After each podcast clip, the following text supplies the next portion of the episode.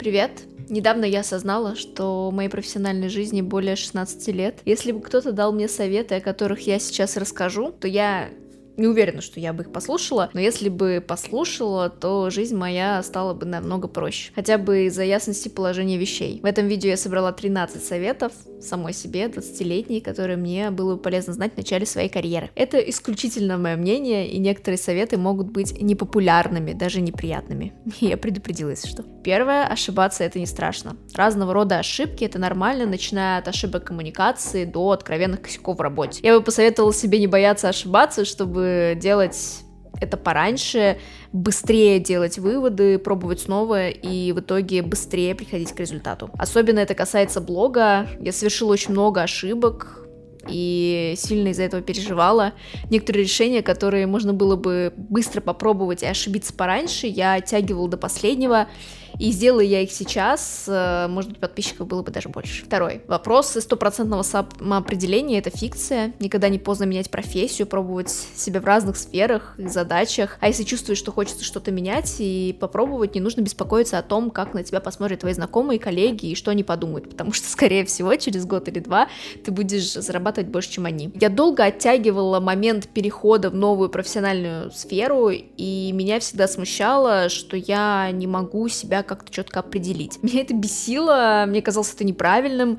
Э, когда я все-таки перешла в IT, я обнаружила, что люди смело могут совмещать несколько ролей, и многие из них э, самоопределяют себя в разных ипостасях. Например, разработчик, автор канала, преподаватель или копирайтер, блогер и коуч. Когда я это поняла, мне стало намного легче. Кстати, если хотите сменить специальность, у вас есть хорошая возможность сделать это за половину стоимости в рамках проекта «Цифровые профессии». Обучение проводят э, топовые образовательные компании, такие как Сберуниверситет, Иннополис, Яндекс Практикум, Нетология, разные вузы, даже физтех там присутствует. С помощью господдержки можно выучиться на любого специалиста в IT, разработчика, программиста, тестировщика, data scientist а, дизайнера, аналитика, продукт-менеджера. Я даже видела там промышленный дизайн и gamedev. То есть вы выбираете курс, вносите 50% от цены, а остальную часть платит государство. А в конце вы получаете диплом о профессиональной переподготовке. Главное, чтобы вам было больше 16 лет и меньше 60. Вы были гражданином РФ и у вас было как минимум среднее законченное образование. Если не можете выбрать профессию, на странице есть записи полезных профориентационных вебинаров. Переходите По ссылке в описании, узнавайте подробности и осваивайте новые профессии. Четвертое.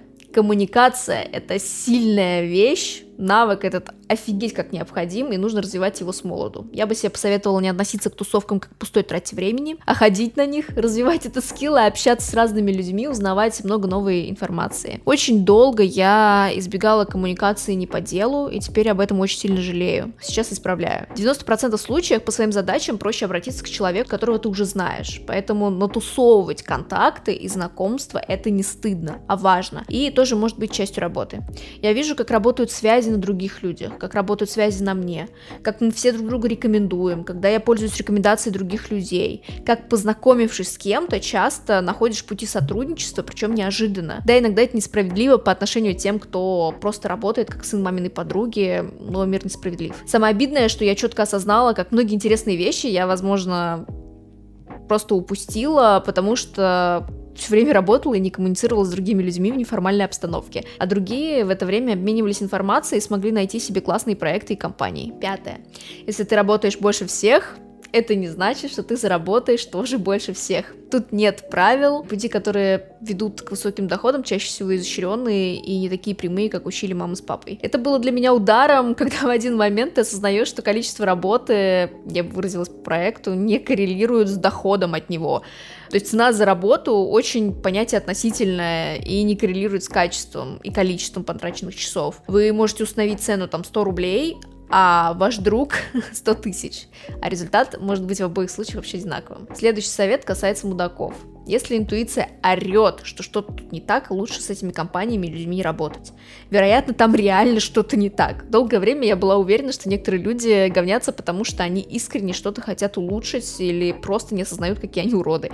Это было наивно, э, все все понимают, и это намеренная стратегия, чтобы добиться удовлетворения своих интересов. Седьмое.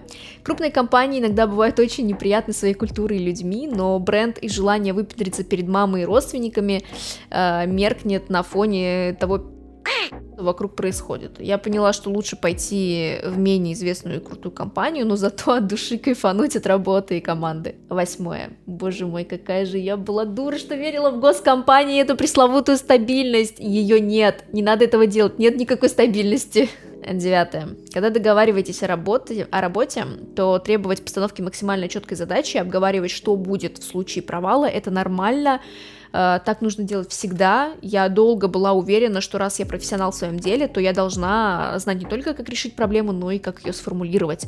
Но теперь я понимаю, что если заказчик или руководитель не может ее максимально четко сформулировать, или хотя бы не пытается, то он не знает, чего хочет, и его ожидания существуют в виде каких-то образов.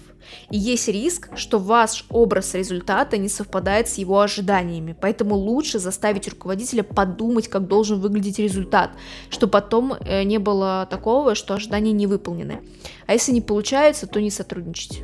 Отдых это, конечно, хорошо, но вначале надо ровно столько, сколько впихивается. Отдохнешь потом. От синдрома самозванца, я считаю, можно избавиться только так. А, многие стараются прийти к work-life balance, но когда ты только начинаешь карьеру, лучше работать больше, а с годами повышать точность действий и уменьшать количество времени, а, которое нужно на выполнение задач. Физиологически так проще. Одиннадцатое. Иногда менторы, которых мы в карьере слушаем с открытым ртом, бывают не очень компетентными. Сейчас мне бывает жалко начинашек, которые попадают к ребятам, от которых я бы предложила этим самым начинашкам бежать. Опыт опытом, но у таких можно поучиться плохому научиться плохому по незнанию. Двенадцатый. Один из способов прийти к успеху – держать фокус.